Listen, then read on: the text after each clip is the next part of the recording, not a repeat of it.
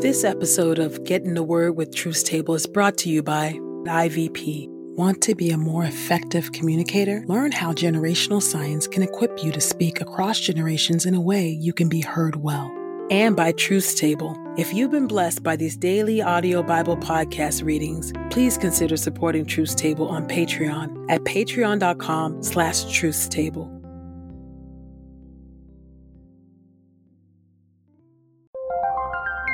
This is IVP.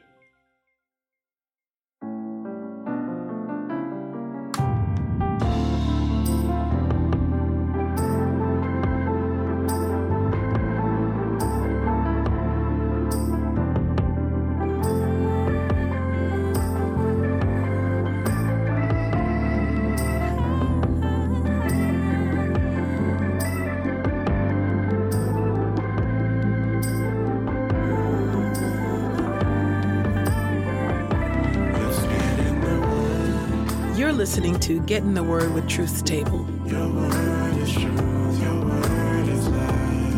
Presented by InterVarsity Press.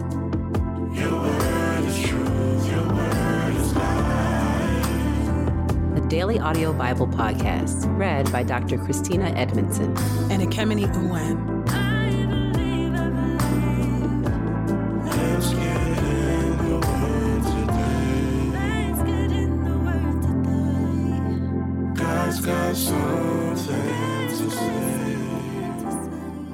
Let's get in the Word, and may the Word get in us. Open our eyes that we may behold wonderful things in your word. Old Testament reading Numbers chapter 21 through Numbers chapter 22. Numbers chapter 21. When the Canaanite king of Arad, who lived in the Negev, heard that Israel was approaching along the road to Atharim, he fought against Israel and took some of them prisoner. So Israel made a vow to the Lord and said, If you will indeed deliver this people into our hand, then we will utterly destroy their cities. The Lord listened to the voice of Israel and delivered up the Canaanites, and they utterly destroyed them and their cities. So the name of the place was called Hormah, fiery serpents.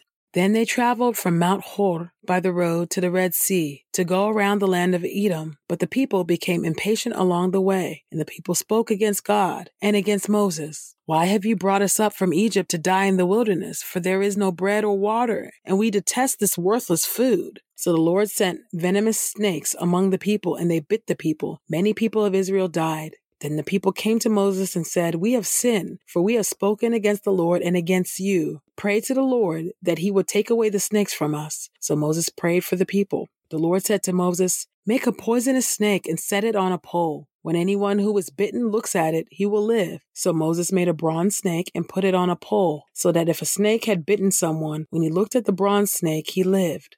The approach to Moab. The Israelites traveled on and camped in Oboth. Then they traveled on from Oboth and camped at Iye Abarim in the wilderness that is before Moab on the eastern side. From there they moved on and camped in the valley of Zered. From there they moved on and camped on the other side of the Arnon in the wilderness that extends from the regions of the Amorites. For Arnon is the border of Moab, between Moab and the Amorites. This is why it is said in the book of the wars of the Lord, Waheb and Suphah, and the Wadis, the Arnon, and the slope of the valleys that extends to the dwelling of Ar and falls off at the border of Moab. And from there they traveled to Beer, that is, the well where the Lord spoke to Moses. Gather the people, and I will give them water. Then Israel sang this song Spring up, O well, sing to it. The well which the princes dug, which the leaders of the people opened with their scepters and their staffs. And from the wilderness they traveled to Mattanah, and from Mattanah to Nahaliel, and from Nahaliel to Bamoth and from Bamoth to the valley that is in the country of Moab, near the top of Pisgah,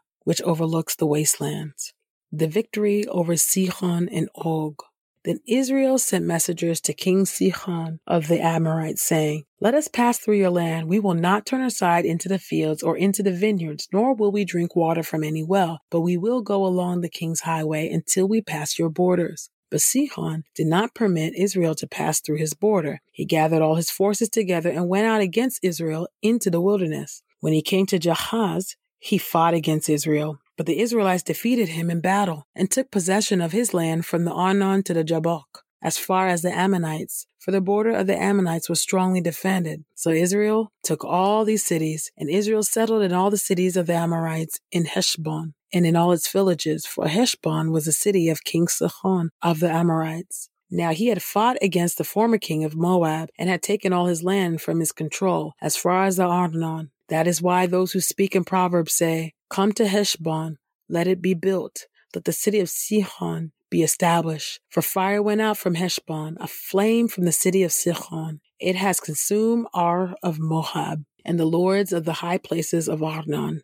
Woe to you, Moab! You are ruined, O people of Chemosh. He has made his sons fugitives and his daughters the prisoners of King Sihon of the Amorites. We have overpowered them. Heshbon has perished as far as Dibon. We have shattered them as far as Nophah, which reaches to Medeba. So the Israelites lived in the land of the Amorites. Moses sent spies to reconnoiter Jazer, and they captured its villages and dispossessed the Amorites who were there. Then they turned and went up by the road to Bashan. And King Og of Bashan and all his forces marched out against them to do battle at Edrei. And the Lord said to Moses, Do not fear him, for I have delivered him and all his people and his land into your hand. You will do to him what you did to King Sihon of the Amorites who lived in Heshbon. So they defeated Og, his sons, and all his people until there were no survivors and they possessed his land. Numbers chapter 22.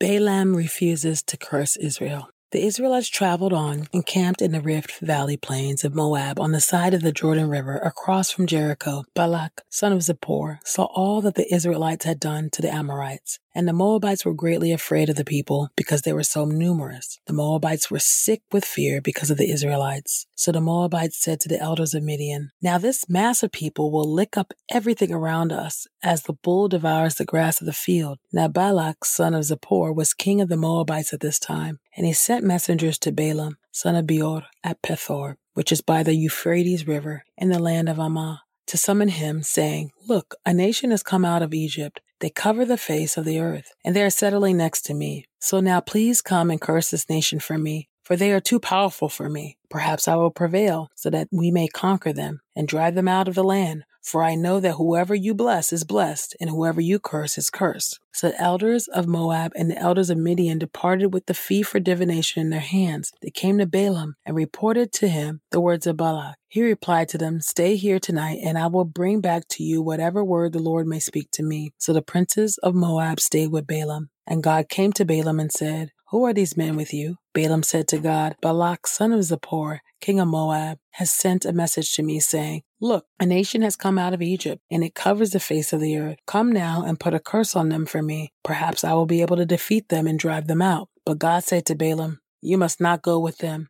You must not curse the people, for they are blessed. So Balaam got up in the morning and said to the princes of Balak, Go to your land, for the Lord has refused to permit me to go with you. So the princes of Moab departed and went back to Balak and said, Balaam refused to come with us. Balaam accompanies the Moabite princes. Balak again sent princes, more numerous and more distinguished than the first, and they came to Balaam and said to him, Thus says Balak, son of Zippor, Please do not let anything hinder you from coming to me, for I will honor you greatly, and whatever you tell me I will do. So come, put a curse on this nation for me. Balaam replied to the servants of Balak, Even if Balak would give me his palace full of silver and gold, I could not transgress the commandment of the Lord my God to do less or more. Now therefore, please stay the night here also, that I may know what more the Lord might say to me. God came to Balaam that night and said to him, If the men have come to call you, get up and go with them. But the word that I will say to you, that you must do. So Balaam got up in the morning, saddled his donkey, and went with the princes of Moab. God opposes Balaam. Then God's anger was kindled because he went, and the angel of the Lord stood in the road to oppose him. Now he was riding on his donkey, and his two servants were with him. And the donkey saw the angel of the Lord standing in the road with his sword drawn in his hand. So the donkey turned aside from the road and went into the field. But Balaam beat the donkey to make her turn back to the road. Then the angel of the Lord stood in a path among the vineyards, where there was a wall on either side. And when the donkey saw the angel of the Lord, she pressed herself into the wall and crushed Balaam's foot against the wall. So he beat her again. Then the angel of the Lord went farther and stood in a narrow place where there was no way to turn either to the right or to the left. When the donkey saw the angel of the Lord, she crouched down under Balaam. Then Balaam was angry and he beat his donkey with a staff. Then the Lord opened the mouth of the donkey, and she said to Balaam, What have I done to you that you have beaten me these three times? And Balaam said to the donkey, You have made me look stupid. I wish there were a sword in my hand, for I would kill you right now. The donkey said to Balaam, Am I not your donkey that you have ridden ever since I was yours until this day? Have I ever attempted to treat you this way? And he said, No. Then the Lord opened Balaam's eyes, and he saw the angel of the Lord standing in the way with his sword drawn in his hand. So he bowed his head and threw himself down with his face to the ground. The angel of the Lord said to him, Why have you beaten your donkey these three times? Look, I came out to oppose you because what you are doing is perverse before me. The donkey saw me and turned from me these three times. If she had not turned from me, I would have killed you but saved her alive. Balaam said to the angel of the Lord, I have sinned, for I did not know that you stood against me in the road. So now, if it is evil in your sight, I will go back home. But the angel of the Lord said to Balaam, Go with the men, but you may only speak the word that I will speak to you. So Balaam went with the princes of Balak. Balaam meets Balak. When Balak heard that Balaam was coming, he went out to meet him at a city of Moab that was on the border of the Arnon at the boundary of his territory. Balak said to Balaam, Did I not send again and again to you to summon you? Why did you not come to me? Am I not able to honor you? Balaam said to Balak, Look, I have come to you. Now am I able to speak just anything? I must speak only the word that God puts in my mouth. So Balaam went to Balak, and they came to Kiriath Huzoth. And Balak sacrificed bulls and sheep, and sent some to Balaam and to the princes who were with him. Then on the next morning, Balak took Balaam and brought him up to Bamoth Baal. From there, he saw the extent of the nation.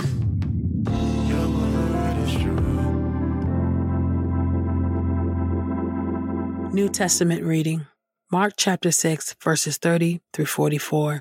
The feeding of the 5,000. Then the apostles gathered around Jesus and told him everything they had done and taught. He said to them, Come with me privately to an isolated place and rest a while, for many were coming and going, and there was no time to eat. So they went away by themselves in a boat to some remote place. But many saw them leaving and recognized them, and they hurried on foot from all the towns and arrived there ahead of them. As Jesus came ashore, he saw the large crowd, and he had compassion on them because they were like sheep without a shepherd. So he taught them many things. When it was already late, his disciples came to him and said, This is an isolated place, and it is already very late. Send them away so that they can go into the surrounding countryside and villages and buy something for themselves to eat. But he answered them, You give them something to eat. And they said, Should we go and buy bread for 200 silver coins and give it to them to eat? He said to them, How many loaves do you have? Go and see. When they found out, they said, Five and two fish. Then he directed them all to sit down in groups on the green grass. So they reclined in groups of hundreds and fifties. He took the five loaves and the two fish, and looking up to heaven, he gave thanks and broke the loaves. He gave them to his disciples to serve the people, and he divided the two fish among them all. They all ate and were satisfied, and they picked up the broken pieces and fish that were left over, twelve baskets full. Now there were five thousand men who ate the bread.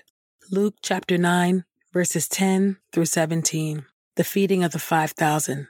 When the apostles returned, they told Jesus everything they had done. Then he took them with him, and they withdrew privately to a town called Bethsaida. But when the crowds found out, they followed him. He welcomed them, spoke to them about the kingdom of God, and cured those who needed healing. Now the day began to draw to a close, so the twelve came and said to Jesus, Send the crowd away so they can go into the surrounding villages and countryside and find lodging and food because we are in an isolated place. But he said to them, You give them something to eat. They replied, We have no more than five loaves and two fish, unless we go and buy food for all these people. Now about 5,000 men were there. Then he said to his disciples, Have them sit down in groups of about 50 each. So they did as Jesus directed, and the people all sat down. Then he took the five loaves and the two fish, and looking up to heaven, he gave thanks and broke them. He gave them to the disciples to set before the crowd. They all ate and were satisfied and what was left over was picked up 12 baskets of broken pieces.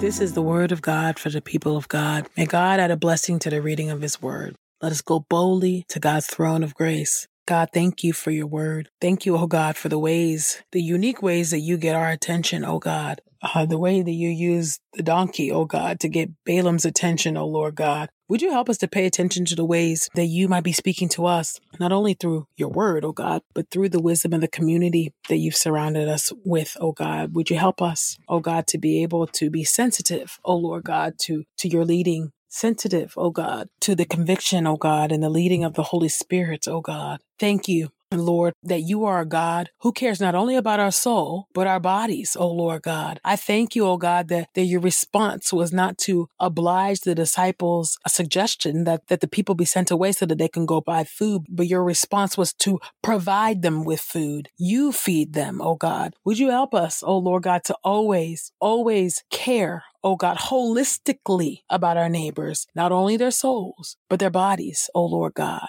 and their shelter. Help us to look out for the needs and the interests, oh Lord God, of those around us, oh Lord God. And thank you for your constant provision. Would you give us hearts of gratitude to thank you for all the small and great things that you do in our lives, oh God? It's so easy for us to take for granted the daily bread that you give us, to take for granted, oh God, the breath of life, oh Lord God, that you give us, to take for granted the new mercies that we are given every day to take for granted the fact that we were able to wake up and exist, oh Lord God, on this day that you have made. Help us to rejoice and be glad in it, no matter our circumstances, God. I pray this in the mighty and matchless name of Jesus. Amen.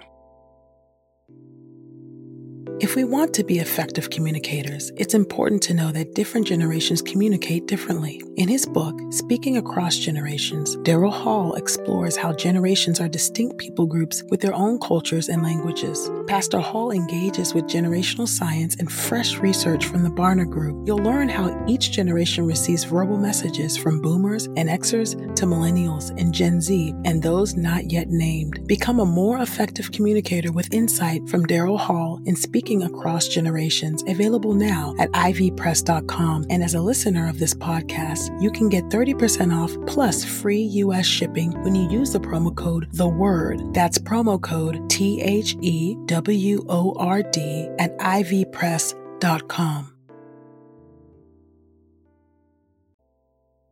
We pray this time of getting the word with Truth's Table has encouraged us all to not only be hearers of God's word, but doers.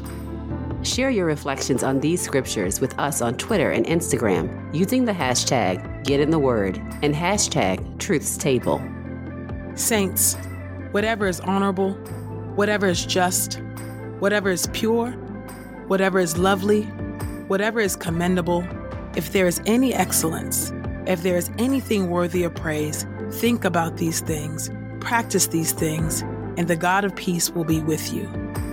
Go with God.